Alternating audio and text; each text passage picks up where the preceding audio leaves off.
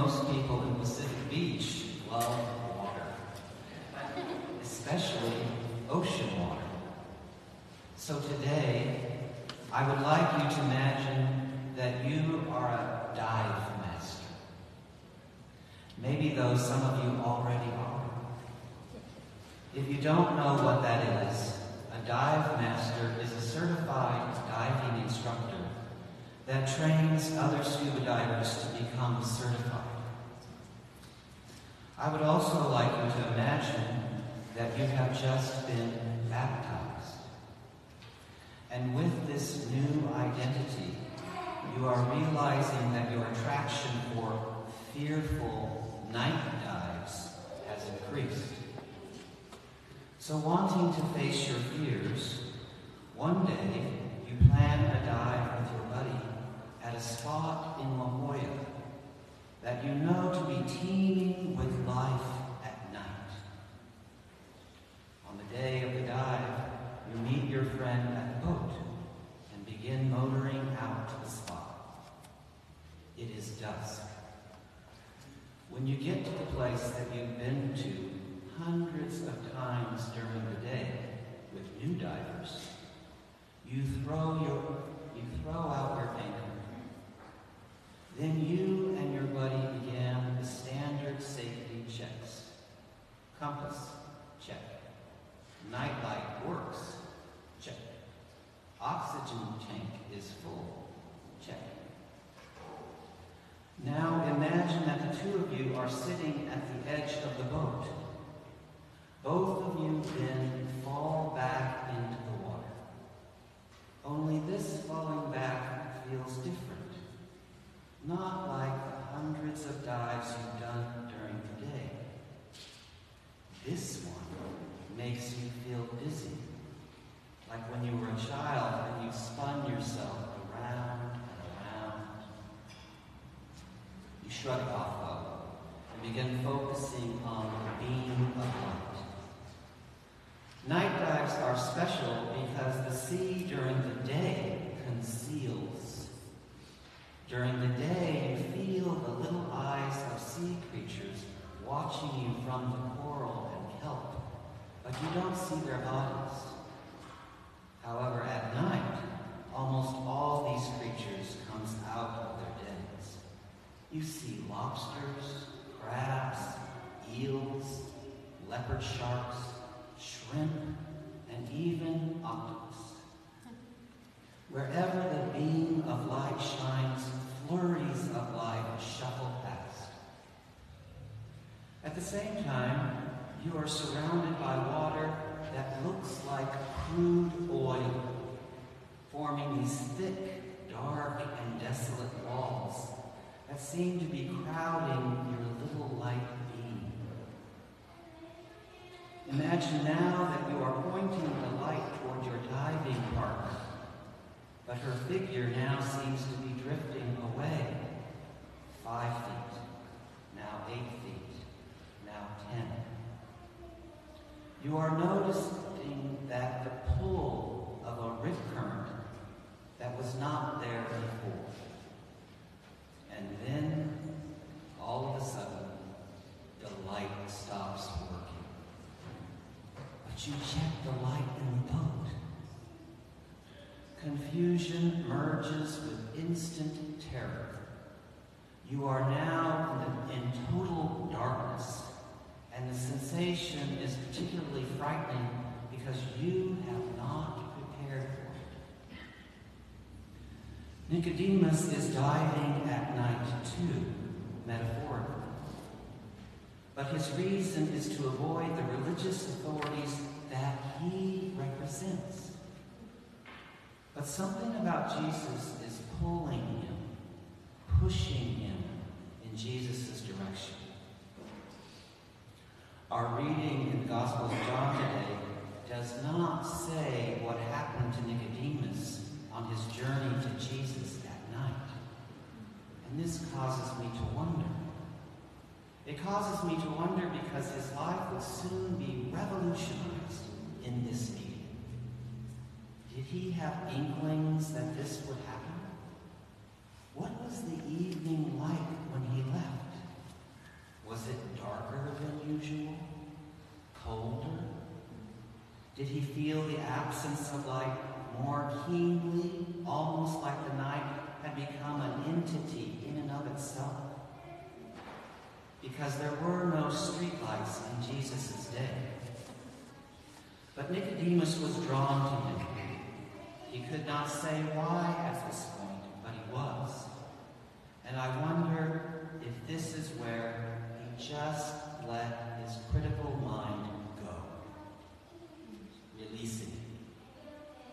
And with that, permitted the voices of others to paint in his imagination the being forever change his life.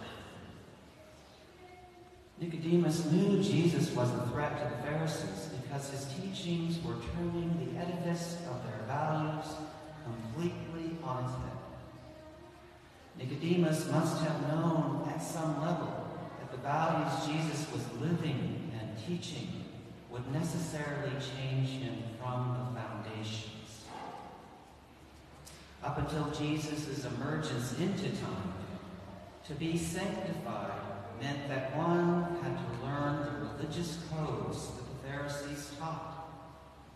Knowing these laws not only made you holy, it also helped qualify you for the afterlife. The priestly Sadducees were another religious sect who were in some way similar, but did not believe in an afterlife. But the Pharisees did. Salvation for them was in part a cognitive effort, but it was also dependent on ritual and dietary practices, all of which required literacy,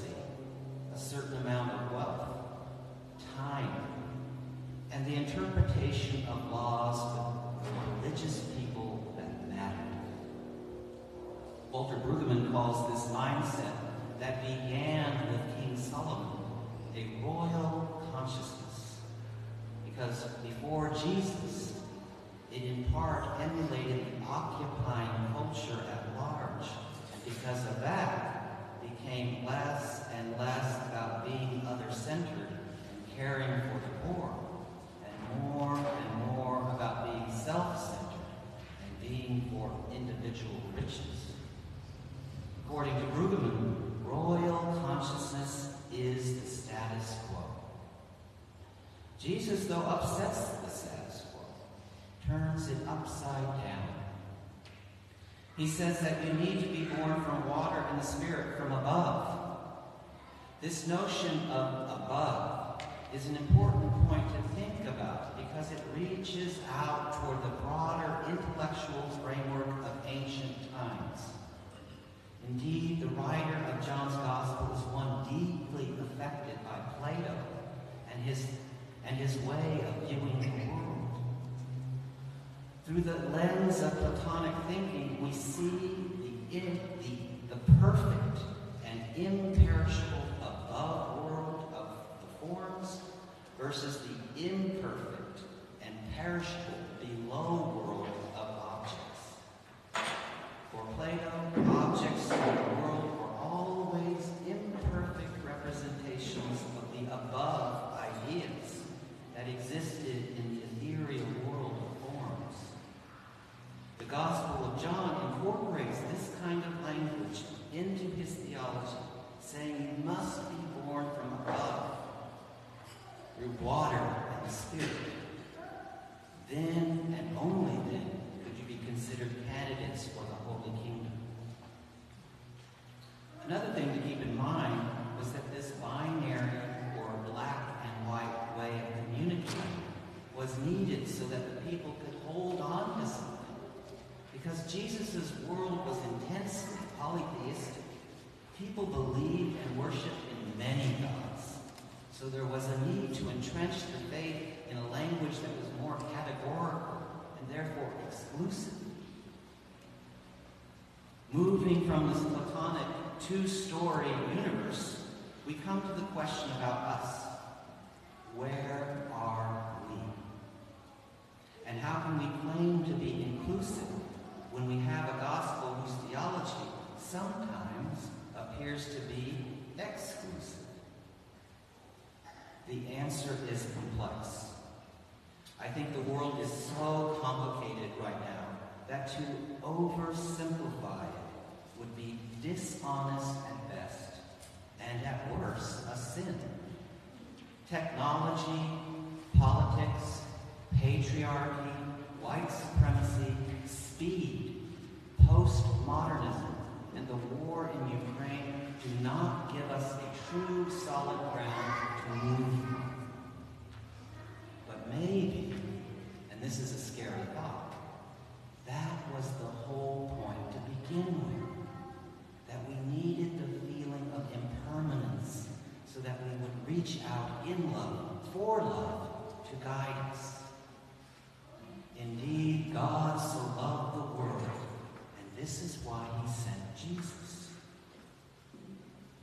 So is the impermanence in love motivating Nicodemus?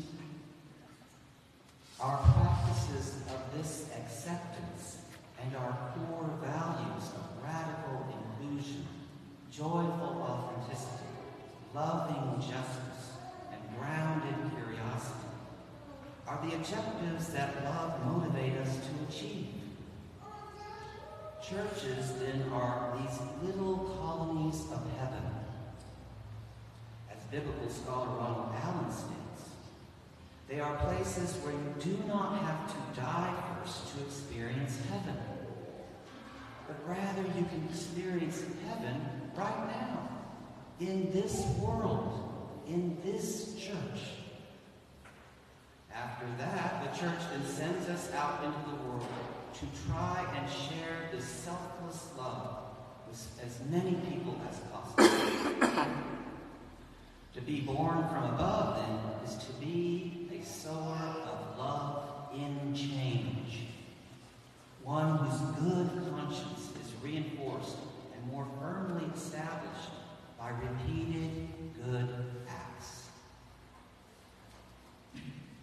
Imagine yourself now back in the ocean. You are 50 feet below the ocean's surface in horror of the thick and scary nothingness that surrounds you. It's like you closed your eyes, but you haven't closed your eyes. Now a rip current has insinuated its presence beneath and is wrapping itself around you, pulling you out deeper and deeper. In a flash, you close your eyes. And with your spiritual eye, see the day of your baptism. And it reminds you of the water and spirit you were born from. It also reminds you that you are part of a beloved community, one that loves you deeply, and one that prays. So you begin praying. And then, in that deep, interminably thick gloom, you feel a hand grab your wrist. It is your diving partner. And she is holding your hand. Relief now cradles you like an unimaginably soft robe. She then gently pulls your hand up as you both begin your slow ascent